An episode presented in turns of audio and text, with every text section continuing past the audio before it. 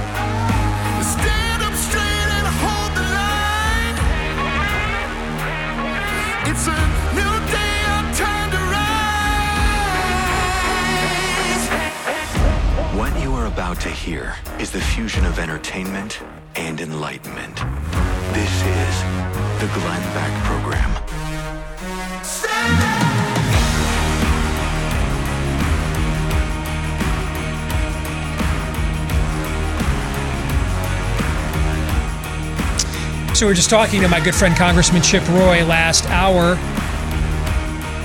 What's the GOP agenda? Well, he's laid out, we think, a pretty robust one that we would rally behind. But what if they let us down again? Do we have other options? We do. And we'll discuss that here in hour 3 of the Glenn Beck program. Stay tuned.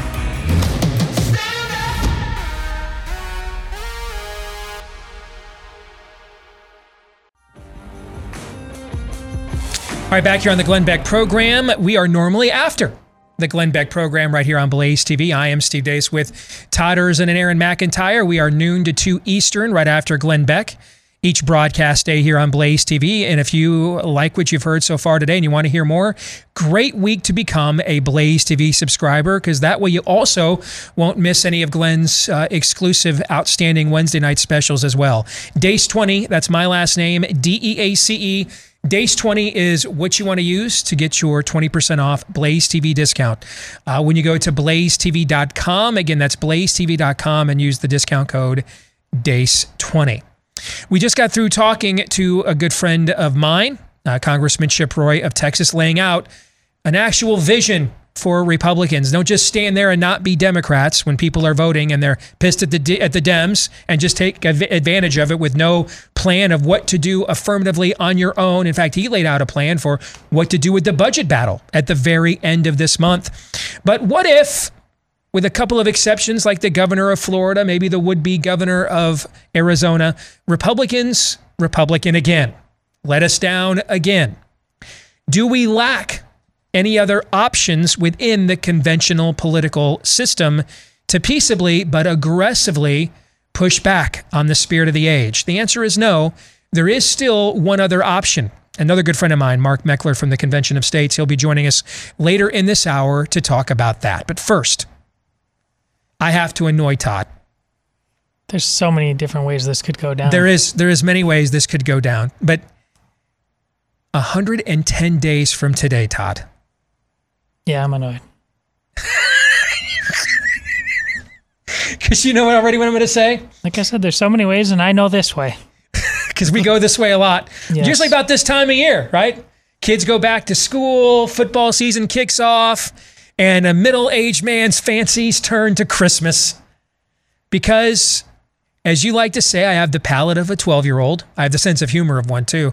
And I am a year-round Christmas slappy. We didn't even take down all of our Christmas decorations from last year. We just loved the way the house looked so much. 110 days from today, it is Christmas time. Are you ready? He's not kidding, America. No, I'm not kidding. They left them up. No, we left them up. I'm not kidding. No, I mean, I take very few things seriously. Christmas is one of them. I am an absolute Christmas slappy. So, in order to indoctrinate the rest of you into my Christmas slappiness, I thought we'd give you a little preview of some of the great sounds of the season. Nothing brings back warm Christmas memories like the songs and carols you love, and only Pericarditis and his mRNAs have all your favorite holiday songs in one non-random controlled study. It's beginning to look a lot like a Vax Pass to get into anywhere you go.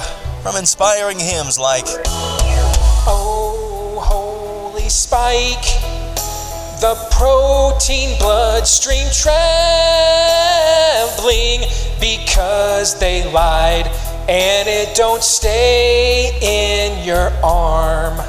Oh, little town of Wuhan, we can't believe you lied.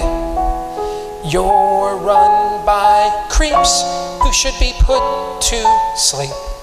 Those bats, they don't live nearby.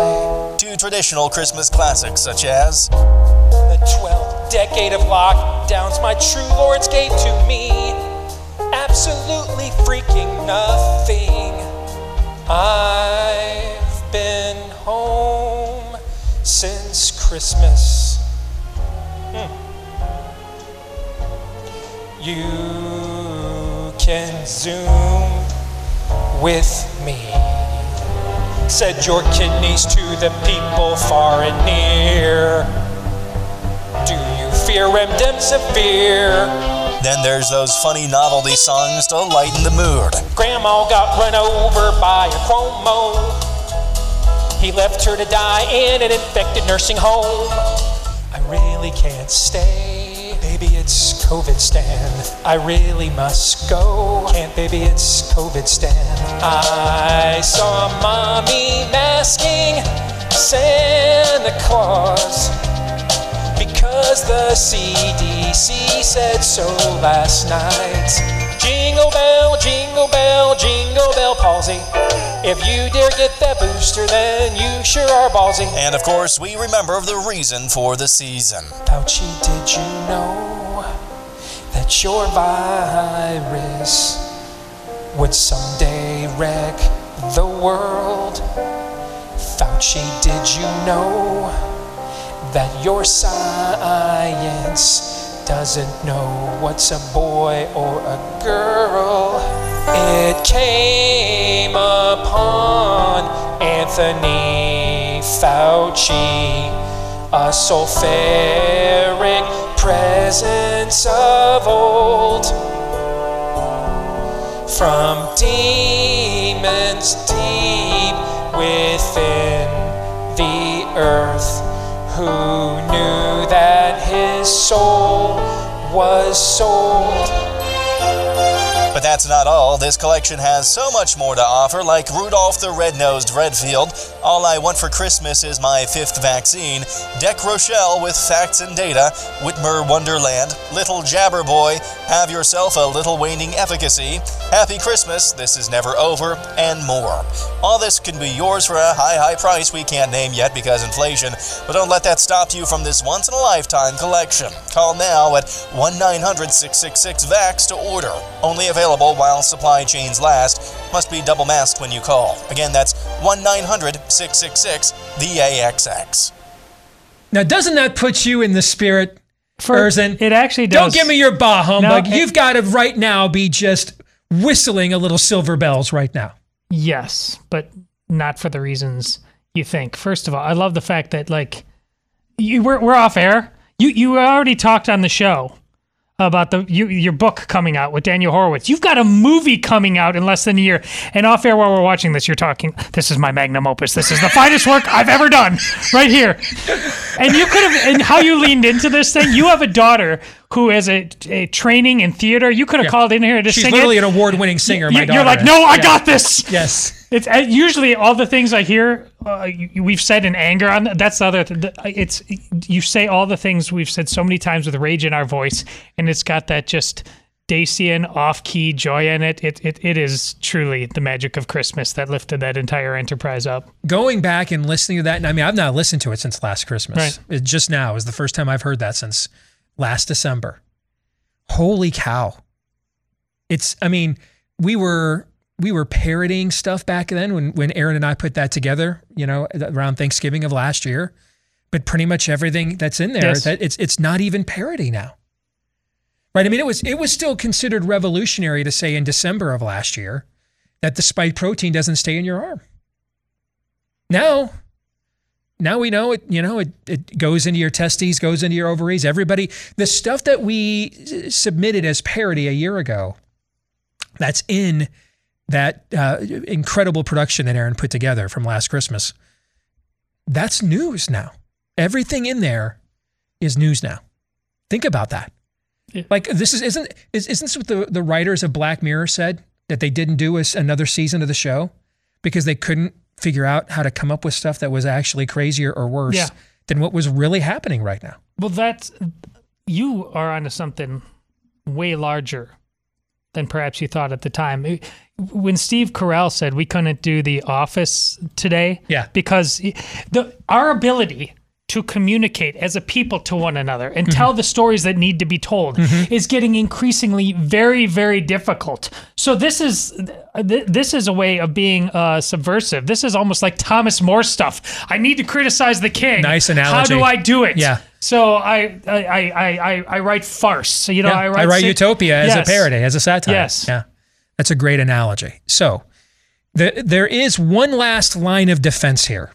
Should the Republicans prove how many times in a row to not be it? Okay. Should they do what they typically do in all too many cases with few exceptions when we give them power, turn on us instead of them, right? There is one more line of defense here. We will talk about that here in a moment on the Glenn Beck program.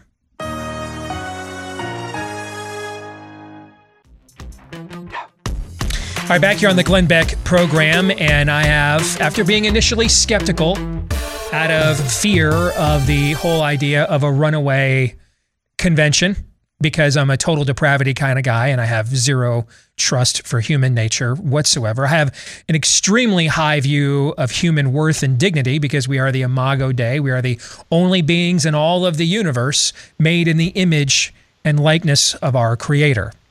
But because we are also fallen, I have the exact opposite level of regard for human nature. So I can be very distrusting of people, beginning with myself. All right. So I was initially skeptical, and then we got closer and closer to the end of the ball game here.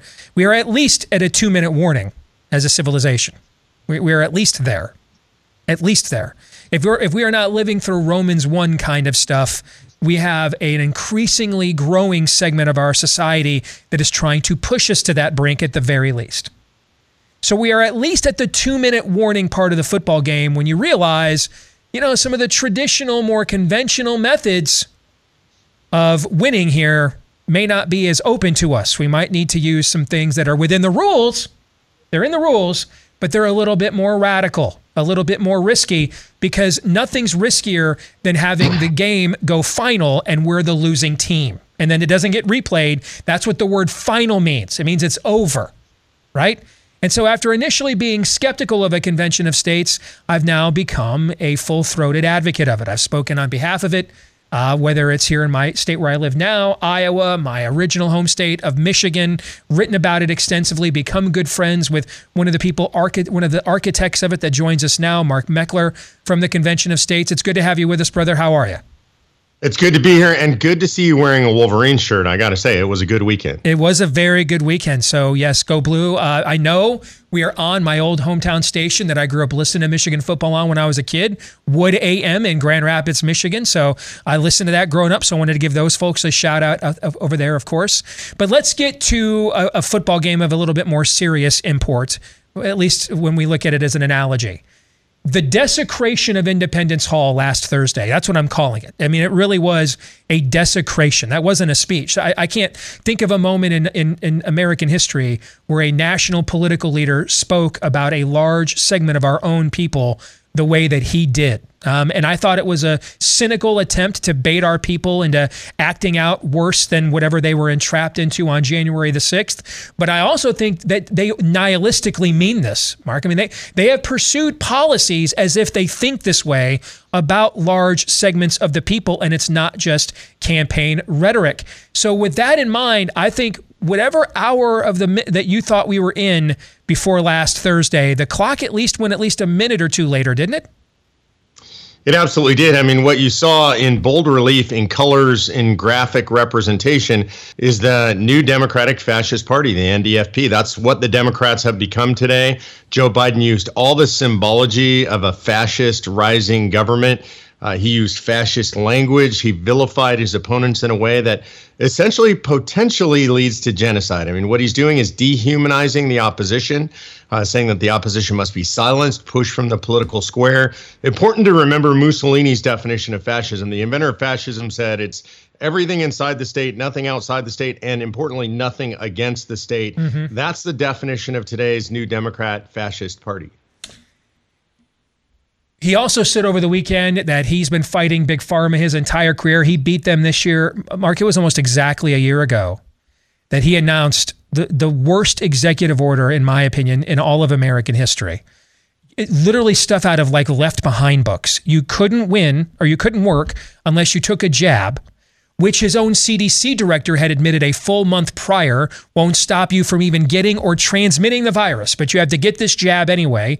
And now we are seeing all the risk profiles, the VAERS database surging in reports, what we're seeing with data all over the world. The study in Thailand a month ago, 18% of teenage boys had abnormal EKGs after getting a full dose of Pfizer. The Israeli data, the UK data, our own data, the study from the British Medical Journal, the risk profile and everything else. He was willing to risk the infertility rates of many Americans, the nervous systems of many Americans, the cardiovascular systems of many Americans, the hearts of many Americans, the long-term healths of our children, in order for you to work. If that's not a violation of every last morsel of the Constitution and social compact, at this point, I don't know what is. And I just think it when they say what they really mean and then act on it, we should probably listen to them, Mark. Yeah, I think that's correct. And again, I'm going to point back to fascism. This is totalitarian fascist control. It always starts this way, by the way. They never say, hey, we're going to do something really evil. They say, we're going to do something that's really good for you. It's really good for society. Jonah Goldberg wrote a great book about this. I'm not a huge Goldberg fan anymore. But yeah, does he read his books anymore? That's a topic for another day. Does Jonah Goldberg still read the books he once wrote? Do you know the answer to that? You know what? No one knows the answer to that. So continue on with what you were saying. Go ahead. Likely no, but liberal fascism is the best examination of the history of fascism in the world. And it says it always starts with liberals. They always say that they've got some great utopian scheme that they want everybody to adopt. And when you won't adopt it, ultimately, they're going to force you to do it. And if that doesn't work, what they're going to do is throw you in prison and ultimately kill you. That's where I see this government headed. They're going to throw their opponents in prison. We're already seeing them do this. They're doing raids on innocent people. They're calling parents domestic terrorists. The FBI is targeting people, 87,000 new IRS agents to target people like you and me, specifically because we don't agree with what they're doing. Which brings us to this election. And I think it's at least 85% the Republicans are going to win the House. And we had a conversation with one of my best buddies, Chip Roy, about that last hour and what's their agenda and what will they do. And you can just hear in Chip's voice, he's fighting his own caucus to get them to do anything with it. Okay. It's about 65%, I would say right now, that I think they'll win the Senate. But as long as we've got old Ditch over there running things, he'll just keep driving us into one, right? You know? And so a lot of our people, especially as we're getting baited into this hopelessness and you're terrible and we're going to round you up and you're not a citizen and you shouldn't have a job, you shouldn't have a vote, we can steal your elections, we can do whatever we want to you. This hopelessness, this baiting, we're being baited here into a certain outcome that the spirit of the age would love to see essentially create unfathomable devastation of our way of life and really of the last bastion of liberty in the world. And I know a lot of our people, Mark, are increasingly feeling hopeless, that my vote won't even be counted. Even if I go vote for these fake Republicans, my vote won't even count. And then if it does count, they'll win and not do anything. That hopelessness will not just remain playing within the system forever. So is there another option? And the answer to that question is yes. We'll get into that here with Mark Meckler from Convention of States in just a moment.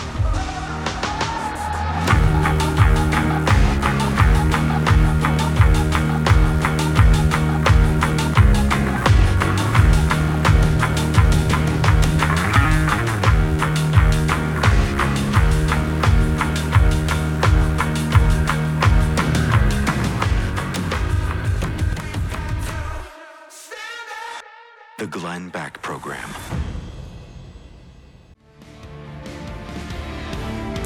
So I believe that a convention of states might be the last opportunity we have within our constitutional framework to save our constitutional republic. And I think the spirit of the age is showing that maybe it agrees, because it is beginning to attack the Convention of States movement after ignoring it for many years. The guy who runs the Convention of States for us is Mark Meckler. He's our guest here on the Glenn Beck program. So explain to our audience, who of course are going to be very familiar with this process, but just in case, one more time, how does this work? It's right out of the Constitution.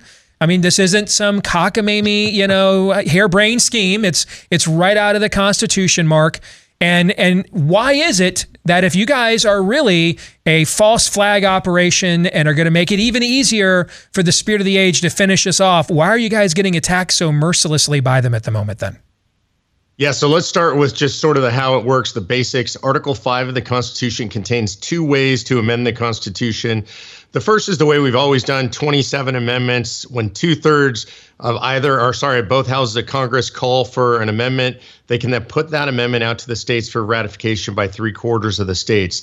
The alternative method, if the federal government becomes unresponsive, which clearly it is right now, is when two-thirds of the states request to gather in convention. They can then debate and propose amendments, in other words, make suggestions to the states. And those suggestions go out the same way as they did from Congress to three-quarters of the states for ratification. So what we're doing right now is putting out a resolution. 19 of the requisite 34 states have passed that resolution already, so we're way more than halfway. And it calls for discussing fiscal restraints on the federal government, like a balanced budget amendment, tax caps, spending caps, et cetera. Anything that would impose term limits on Congress, members of Congress, but also, importantly, the deep state, federal officials, bureaucrats, staffers, and then finally, and I think most importantly, anything that would impose scope and jurisdiction limits on the federal government, like saying, no, you can't be involved in education or energy or in your sweet spot, our sweet spot, you can't be involved in healthcare, get out of our business. So these are things we can do. And then you're right, we do have opposition, and even by what I would now call tools or willing conspirators on the right who say this is going to be a runaway convention and we're going to lose our Constitution. Those are absurd arguments. And by the way, if you listen to the recent book put out by Senator Russ Feingold, the socialist from Wisconsin, who was defeated by Ron Johnson, he says this is a serious effort and it's the thing that liberals should most fear. That book came out in the last week. It's been covered extensively in the New York Times favorably, on ABC favorably, and pretty much everywhere else. The left is going crazy against Convention of States right now because they know, as you say, this is our chance to pull the ripcord and stop leftist overreach and restore the Constitution. I've made the analogy in the past when I've spoken for you guys of comparing the Article 5 convention to a Hail Mary pass. That it is something that you don't do cavalierly. You don't make this choice if you're down in a football game, with most of the quarter to go, or even with, say, 5 minutes to go, because it is not necessarily the most high percentage play out there. It can be intercepted. To act as if that can't happen, I don't think is being honest, intellectually honest. But when you're sitting towards the end of a game, and the game will go final, And if it goes final and you're behind on this school board, that means you lost. Final. That game will not be played again. It will not be replayed. You lost the game. To just sit there and continue to act as if you can Hank Stram this thing and matriculate the ball down the field in the final seconds of the game is not realistic, and that's when you throw that pass. If you're worried about losing our Constitution, tell me exactly what part of it we have retained right this minute. It's a dead letter to at least half of this country right now. And a lot of the people that we are going to elect to defend it have really no interest in defending it, or at least they lack the testicular fortitude to do so. We don't know what a border is. We don't know what a boy or girl is. We're doing meatball surgery on our children. Should I go on? If this is not the last few minutes of the game, I don't even want to contemplate then what the last few minutes of the game look like, Mark. This is, in my view, the time now that you go for the big play to try to win the game before it goes final. Yeah, and to carry on your analogy, and I think this is important, what we have in Congress right now are at best third-string quarterbacks, bench warmers, Mitch McConnell, Kevin McCarthy. These are the guys that are going to lead the charge to restore our constitutional republic. If you're putting your hope in them, then I think you're putting your hope nowhere, and it's likely to be trampled underfoot. I put my hope in the American people more broadly speaking. You speak to a lot of great patriots every day all across the country, converse with them, dialogue with them. I do the same. I've been in 48 states in the last few years. I know the grit that is still out there in the heartland of America, and I believe that we can restore the republic by using the tool the founders gave us for just this moment. Ask yourself a strategic question. What is more likely to be the effective long-term play? A, we vote these Republicans over and over again and try to take some of the names you just mentioned out in these primaries where we get outspent all the time, 70 to 1. Okay, that's one option. The other option is we call an Article 5 Convention of States and we prove Samuel Adams was right that it's always been a committed minority that enacts the most social change, and we just out-organize and out-galvanize at a grassroots level to make sure our people are at that convention and get the job done. Those are your two options. Short of, let's go back to Gettysburg or Antietam, which I believe absolutely the bowels of hell is trying to provoke us to. And do not forget, more Americans died in Antietam than any other singular event in American history, okay? And the Civil War was so successful that the political battles that led to it and then came from the end of it, we are still largely discussing and talking about here today, 150 years later, all right? So those are really your two options on the table within the current political schema that we have right now. Which of those two do you believe is most likely to be successful? Yeah, I mean, from my perspective, I agree with you. We're at a fork in the road right now in American history, and the country's going to come apart one way or another. So one way is the way you described. It's Antietam. It's the violence. And I think for people who say we should do that, they don't understand what war actually looks like. If they want to know, they should talk to a veteran who's actually been in combat, or they should just look at footage from Ukraine right now if they want to see what a real war in a real modern country looks like. It's hideous, and there's nothing good that's going to come out of that. And like you said, it doesn't really resolve anything. We're still fighting those fights today. And so our options are that or go back to federalism. And the only road back to federalism is to call a convention of states. That's why the founders put this in there. And look, you know, Steve, I know you talk a little bit about the potential risk. I just want to say about the risk, it takes 38 states to ratify anything that comes out of convention. Mm-hmm. And I'll challenge people, if you think you're worried about an amendment that can come out of convention and be ratified by 38 states, tell me what those 38 states are and what the amendment is, because I've never had anybody able to do that in over 9 years of promoting this cause. Where are you at right now in terms of building a critical mass? So we're at 19 states. We have over 5 million people involved. And really, I think if you want to know where we're at as far as building critical mass, look at what the left says. Our opponents on the right, the fringe on the right, say to us that we work for Soros, we're leftists, we're globalists. But Russ Feingold, a former U.S. senator, just put out a book on this. The New York Times is talking negatively against us. ABC, MSNBC. We had a hit piece recently from Business Insider, a leftist business publication. That was run all over the internet, including on Vice. And AP did a hit piece against us. The left knows that we're getting close to convention. There are 31 states with both legislatures controlled by Republicans. 34, you get to convention. So we're very, very close. People want to learn more about this, Mark. Where can they go? Go to conventionofstates.com because it's important. Look, Steve, you work every day to educate people. Then the question becomes, what do we do now? Mm-hmm. And the answer is get involved. Go to conventionofstates.com, sign up today, and get involved in the fight.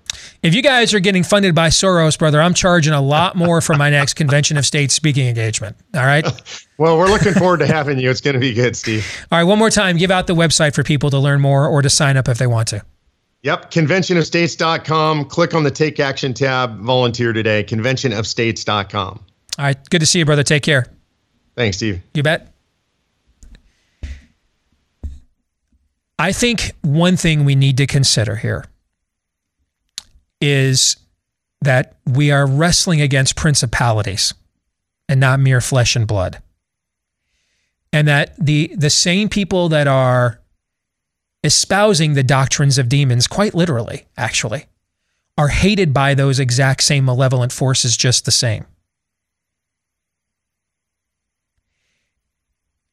They're for their destruction too. And this is what you always see when these forces gain sway in a culture, is when they take out the righteous, they then turn on their own enablers and collaborators. We see this historically as well.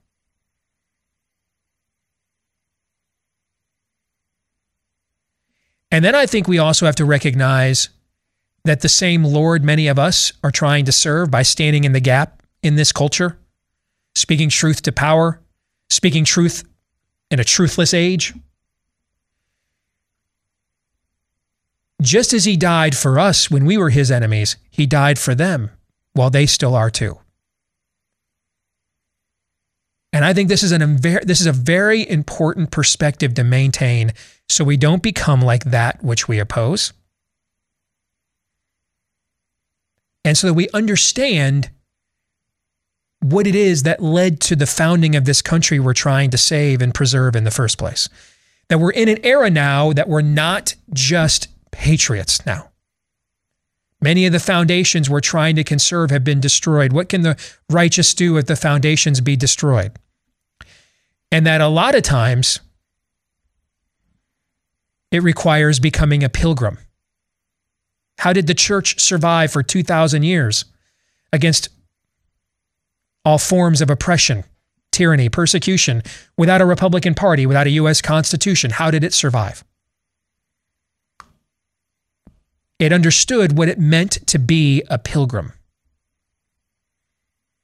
And I think that is something that we need to understand and recover ourselves in the era in which we live today. I'll come back in a moment and wrap things up by talking more about that here on the Glenn Beck Program. Stay tuned. The Glenn Beck Program. Miss a day, miss a lot. Visit blazetv.com today and never miss a moment of truth.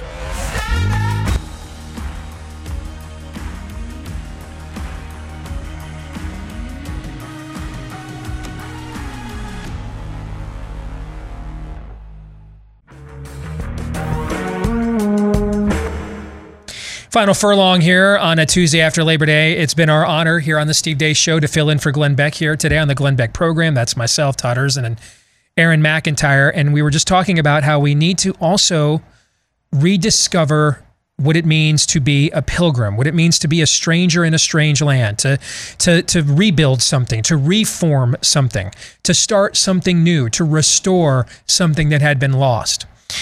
After the success of Todd and I's number one book last year, Fauci and Bargain, our publisher came to me and shortly after Rush passed away and said, hey, you know, we think there's a huge hole in the market for conservative children's books. Would you consider starting a series? And after thinking about it, I said, hey, only if it can be about America's Christian heritage. If it can be about that, I'll do it. If not, other people could do it better than me. They said, all right, let's go for it. So we are going to launch our very first one coming up in November, and it's titled Why Thanksgiving. The Pilgrims started Thanksgiving for the same reason they came to America, because they loved God. This comes out in November. You can get pre-sales are available today over at Amazon.com for a release in November, Why Thanksgiving. And it goes into the story of the Pilgrims, the amount of providence that had to be orchestrated from above for them to even get here. for them to find a native who happened to just know the land. And this entire continent, they just happened to land in a place where they found a native who had been saved from slavery by Christian missionaries in another part of the world and knew the language? What are the odds of that? Not very good, unless Providence is involved. And that really is American history. It is his story. That's not white nationalism. That's American history. We use terms like Puritan nowadays to denigrate one another. Without these Puritans that got on that rickety boat called the Mayflower, none of us would be here today to enjoy things like a long Labor Day weekend. We need to recover our history. We need to understand why Thanksgiving occurred, why it was the first holiday celebration in American history, so that we truly understand American history. So if you want to get a copy of it, it's available now. Why Thanksgiving? The Pilgrims started Thanksgiving for the same reason they came to America, because they love God. It's available today for pre-sales at Amazon. The book will release coming up here in November. Todd and Aaron, thanks for getting up early and doing this, man. We had fun. Always for that. We're back at it. Our normal show tomorrow, noon to 2 Eastern, right after Glenn Beck here on Blaze TV, Deace 20. If you want to subscribe for a 20% discount, catch us tomorrow. Subscribe to our podcast as well, John 3:17.